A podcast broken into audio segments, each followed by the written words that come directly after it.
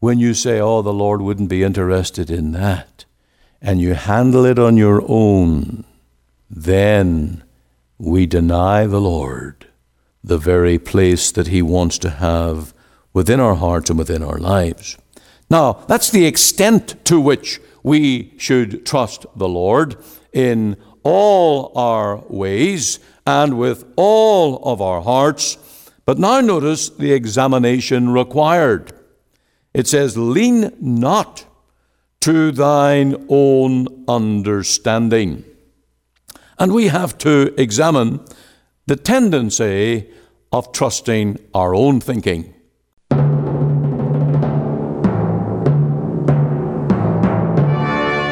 Welcome again to Let the Bible Speak. This is Pastor Ian Goligher. On the air each day, we seek to bring the Lord's Word. We call this Let the Bible Speak, and truly we desire to do that. We want God to hide His Word in your heart. The psalmist prayed that the Lord would hide His Word in his heart that he might not sin against Him. And there is no antidote to sin like the Bible. The Bible will keep you from sin. Of course, it's also true that sin will keep you from the Bible. Those who want the pleasures of this world and the lusts of the flesh and the pride of life, when they come to the Bible, they will feel convicted. They will be driven to either deny it or confess their sin and turn to the Lord. However, we desire that God will do his its work his work in your heart through His Word. And in Proverbs chapter 3, we have uh, this exhortation Trust in the Lord with all thine heart, and lean not unto thine own understanding. In all thy ways acknowledge him, and he shall direct thy paths. And this is good instruction. This is what we must do when we come to the crossroads and the decisions of life, whether we go uh, left, right, straight ahead, or backwards. We need the light of God's Word. And that's our message today. We also have a hymn story on Come Thou Fount of Every Blessing. Every hymn has its own story, and I'm hoping that we can learn some of these and that today that you will take to heart just how God works through his people. Stay tuned now as we turn to our message to Let the Bible Speak. That as I look into your face today, that there is something pressing in your life that's calling you to surrender. It's not just you to do your own thing, it's not just you to go your own way, but as a Christian and your spirit, the Lord's witness in your own heart, sometimes we call that conscience, but if it's the Lord convicting, it really is the voice of the Lord in your soul, and He is calling you to surrender on this issue. That's that's what's called for here. Trust in the Lord with all thine heart. And then it goes on to say in the next verse, in all thy ways. In all thy ways. A Christian, of course, trusts the Lord in every detail of life. We're to trust the Lord with our soul. That's salvation. And you might say, well, that's why I wanted to be a Christian. I wanted to be saved. I want to have a Savior that will present me one day to God the Father, spotless, ready for heaven. That's why I'm a Christian, because the Lord will take care of my soul. But then, how to give account of the judgment seat. That takes it a step further. And the decisions that you make as a Christian, remember that one day we give account. Every word, every deed, indeed the idle words, we will give account. And so, therefore, we need to do the right thing in the right way. What about our souls in times of earthly trouble? When you're tempted, when you feel the devil's attack, when you feel so empty, When you feel so confused, do you trust in the Lord in all your ways? What about your weaknesses, your phobias? And we're all different in that area. The thing that I fear and the thing that you fear may be very different, but we have fears. Where do we take those fears? What about our finances? And these are days of struggle for many people to pay their bills and make sure they live within their means. And then there's our health. In all our ways, we are told to trust in the Lord. What about when we lose our wallet? I can't find it. Maybe I left it somewhere and it's been taken. What do you do?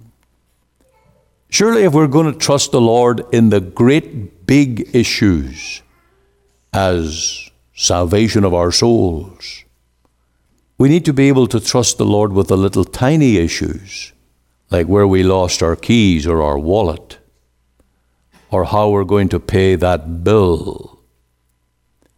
Some people have a thought, and I can understand it, that it's selfish to pray about little things when there are multitudes of people dying with hunger in the world. In Sudan, Yemen, various other countries where there is drought and war. And here I am asking the God of heaven to help me with the little minutiae of life, and all the while the world is in such trouble. Would the God of heaven have any interest in hearing my cry and my little need in my particular hour? That thought coming to you might say, well, it's wrong to pray for that. It might even be the devil's suggestion to keep you from praying over that. And I think the answer is given to us in the Sermon on the Mount, where the Lord, speaking about the lilies and the birds of the air, and He taught His people to be not anxious of the morrow. Take no thought of the morrow. And He went on to talk about every hair on our head is numbered. And for some, that's a bigger task than others. And that every sparrow that falls, the Lord sees. And he went on to say, Of how much more value are ye? And if our Father takes care of the falling sparrow, will he not take care of you? And so it is right. And it is glorifying to God whenever we bring our needs, our cares, and our burdens unto Him. And in doing so, we are obeying that command about uh, seek ye first the kingdom of God, and all these things shall be added unto you. Now, are you doing that? Are you doing that? This now is where truth becomes application where the preacher not only says what's right and wrong from the Bible, but now closes the matter in your life. The decisions, the things that are troubling you, are you willing to take them to the Lord and trust the Lord with all thine heart in all thy ways? Now, if we're honest, we'll probably say, Well, I do it in that area, but I don't always do it in that area. And there comes the struggle. Matthew Henry, I call on him again to help us. He said, We must serve God with our estates because that's the way to be rich. And he was talking about what's said down there in verse 9 and 10 about honoring the Lord with our substance. Now, if God takes note of the percentage of our estates and He sees how we honor the Lord, He knows everything. And we see that He's interested in everything. So never let the thought enter your mind and deter you from prayer and bringing your little needs to the Lord. Because in reality, what can be little in relation to the problems of the wars of this world, they are the things that will make you either godly or denying that the Lord is your shepherd. When you bring them to Him, praying for guidance and help, you honor Him, you exalt Him. When you say, Oh, the Lord wouldn't be interested in that, and you handle it on your own, then we deny the Lord the very place that He wants to have within our hearts and within our lives. Now, that's the extent to which we should trust the Lord in all our ways and with all of our hearts. But now notice the examination required. It says, Lean not to thine own understanding. And we have to examine the tendency of trusting our own thinking, trusting our own experience. And we are all in need of correction on this because, well, our understanding is flawed and we are fallible. We're prone to mistake. And we have to learn to distrust ourselves and put our trust in the Lord. And I think that everyone would agree that this is certainly true of the unconverted man, the person who's not a Christian. He's rebellious to God. He will not pray about it. He will not bring it to the Lord. But it must also be said about the Christian.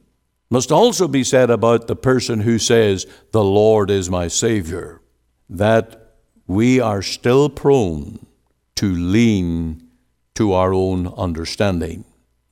We know that the Pharisees in Jesus' day, well, they were so self absorbed that they missed the message.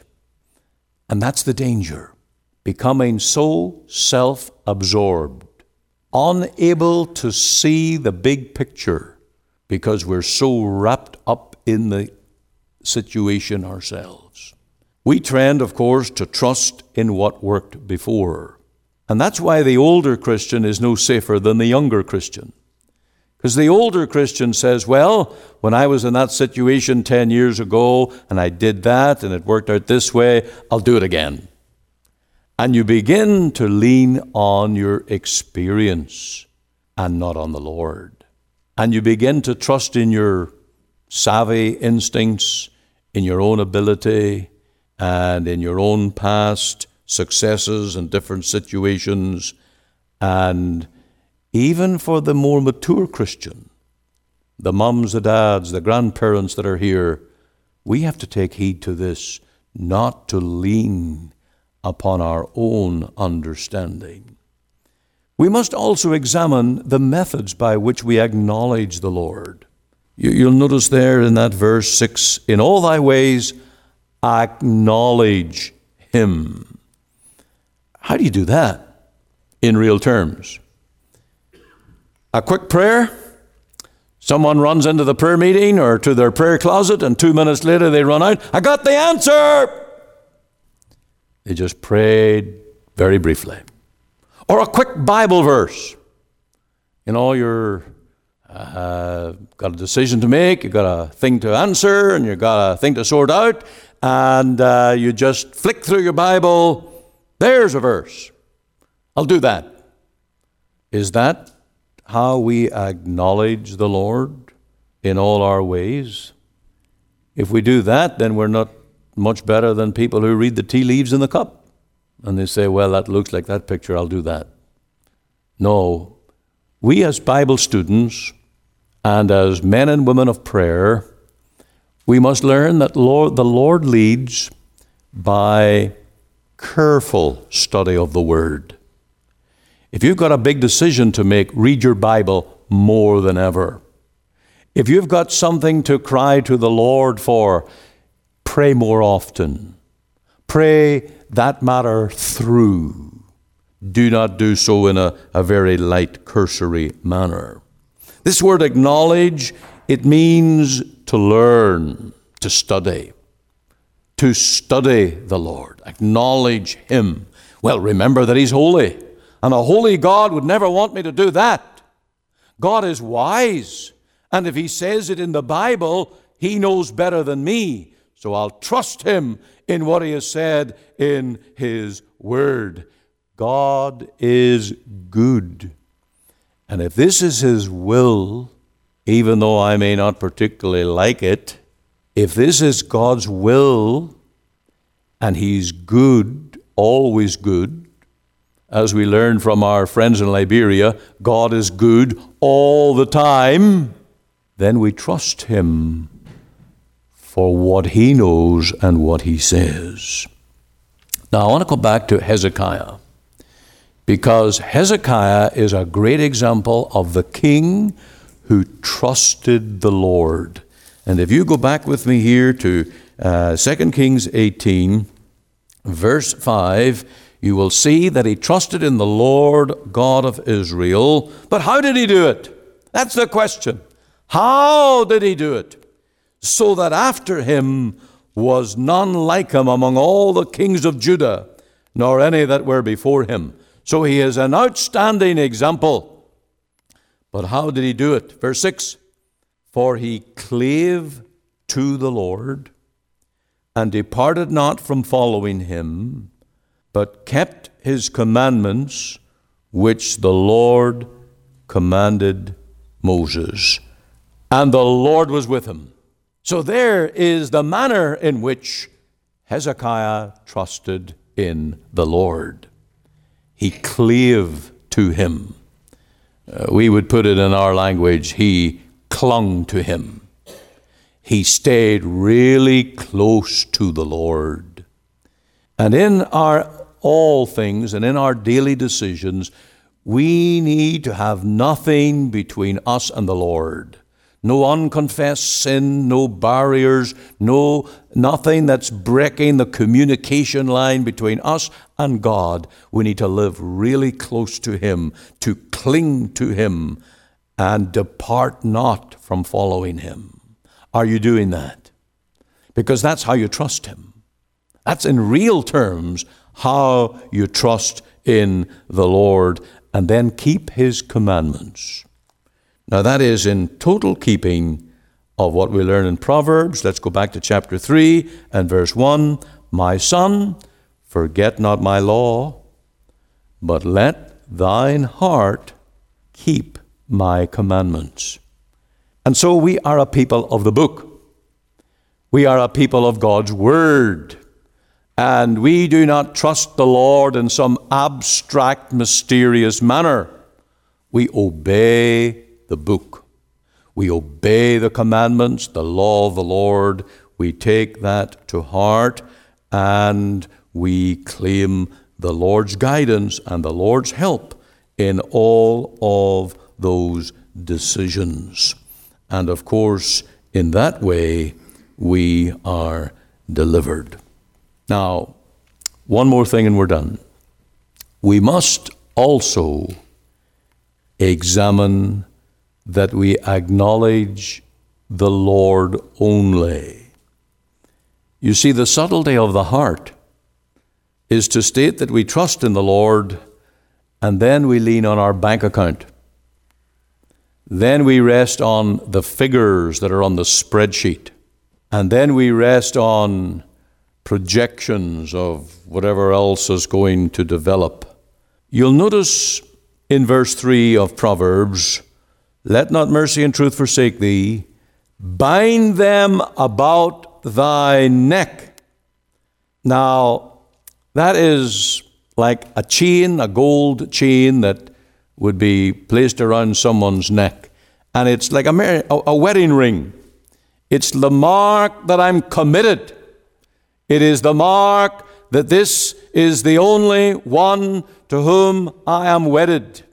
And when Solomon is saying to his son, Let not mercy and truth forsake thee, but bind them about thy neck. That's commitment.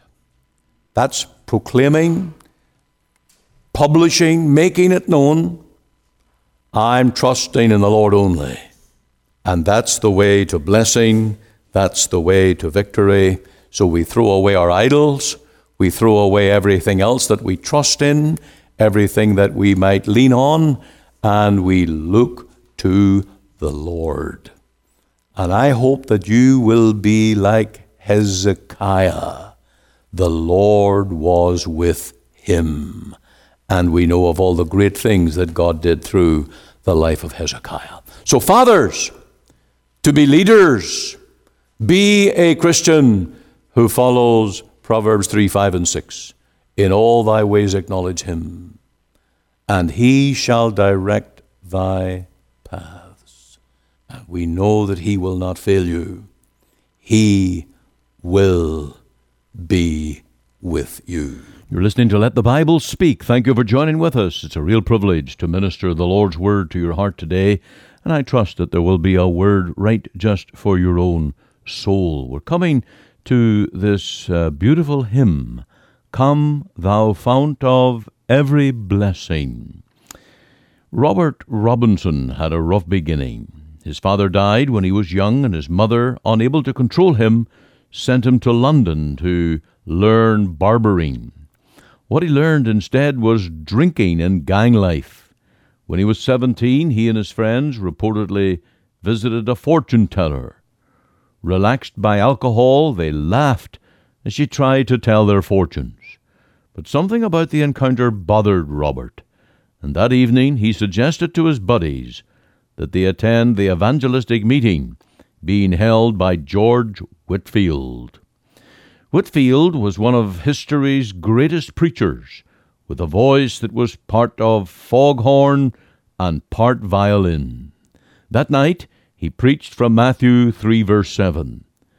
But when he saw many of the Pharisees and Sadducees coming to his baptism, he said to them, Brood of vipers, who warned you to flee from the wrath to come? Bursting into tears, Whitefield exclaimed, O my hearers, the wrath to come, the wrath to come.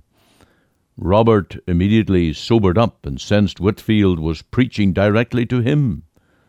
The preacher's words haunted him for nearly three years, until December 10, 1755, when he gave his heart to Christ.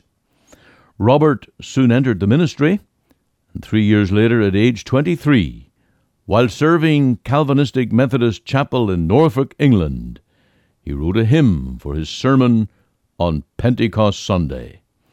It was a prayer that the Holy Spirit flood into our hearts with his streams of mercy, enabling us to sing God's praises and remain faithful to him.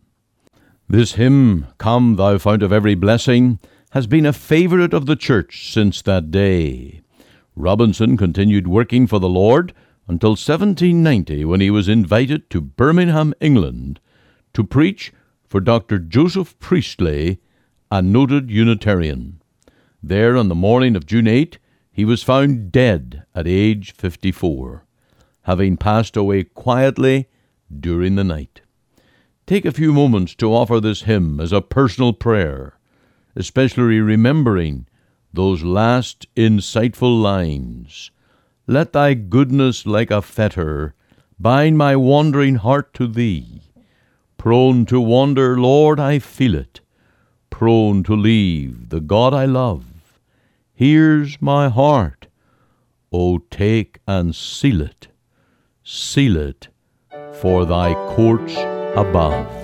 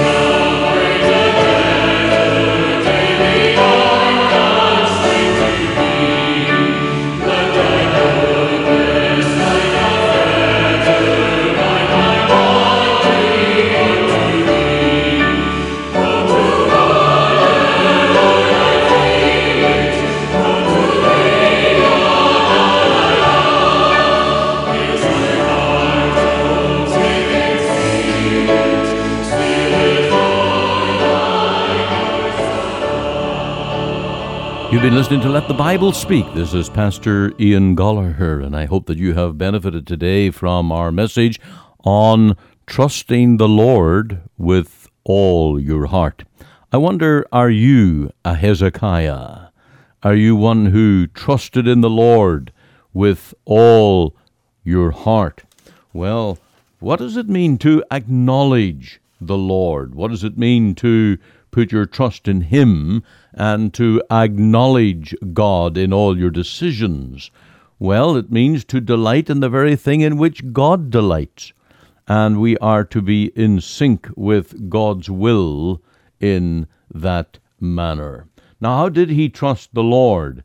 We are told that he clave to the Lord and kept his commandments. He stayed really close to the Lord. And of course, we do that by Bible study, by earnest, close reading of the Scriptures, memorizing those things that are God's commands for us. And when we take delight in His Word, well, we shall find that we will have the mind of the Lord when it comes to take those decisions in life. And so, make sure that you get your decisions from the Bible and cling to the Lord. He will guide you.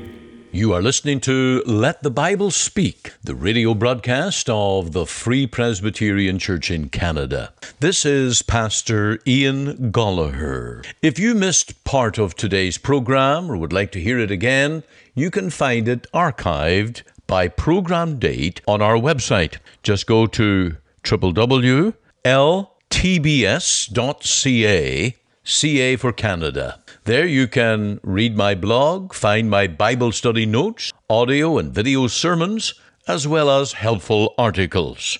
Or you can go to our podcast on iTunes. We're on the air Sundays at 9:30 a.m. for our full church broadcast and Monday to Friday 5 a.m. and 5 p.m. on this station to bring you the gospel from our Free Presbyterian Church here in Cloverdale. We also invite you to our church services on Sundays 10:30 and 6 p.m. Through our website you can listen and view to our online services at 10:30 and 6 p.m. Make it your Sunday worship. Click on the Live Now button on the home page of our website. Or if you would like to talk with me one on one as a pastor, please give me a call. The phone number is 604 897 2040. The mailing address is 187 9058 Avenue, Surrey, BC, V3S 1M6. We're located just two blocks north of number 10 Highway on 188th Street. Our website again is ltbs.ca. You can join us Monday to Friday, 5 a.m., 5 p.m., here on the station as we let the Bible speak.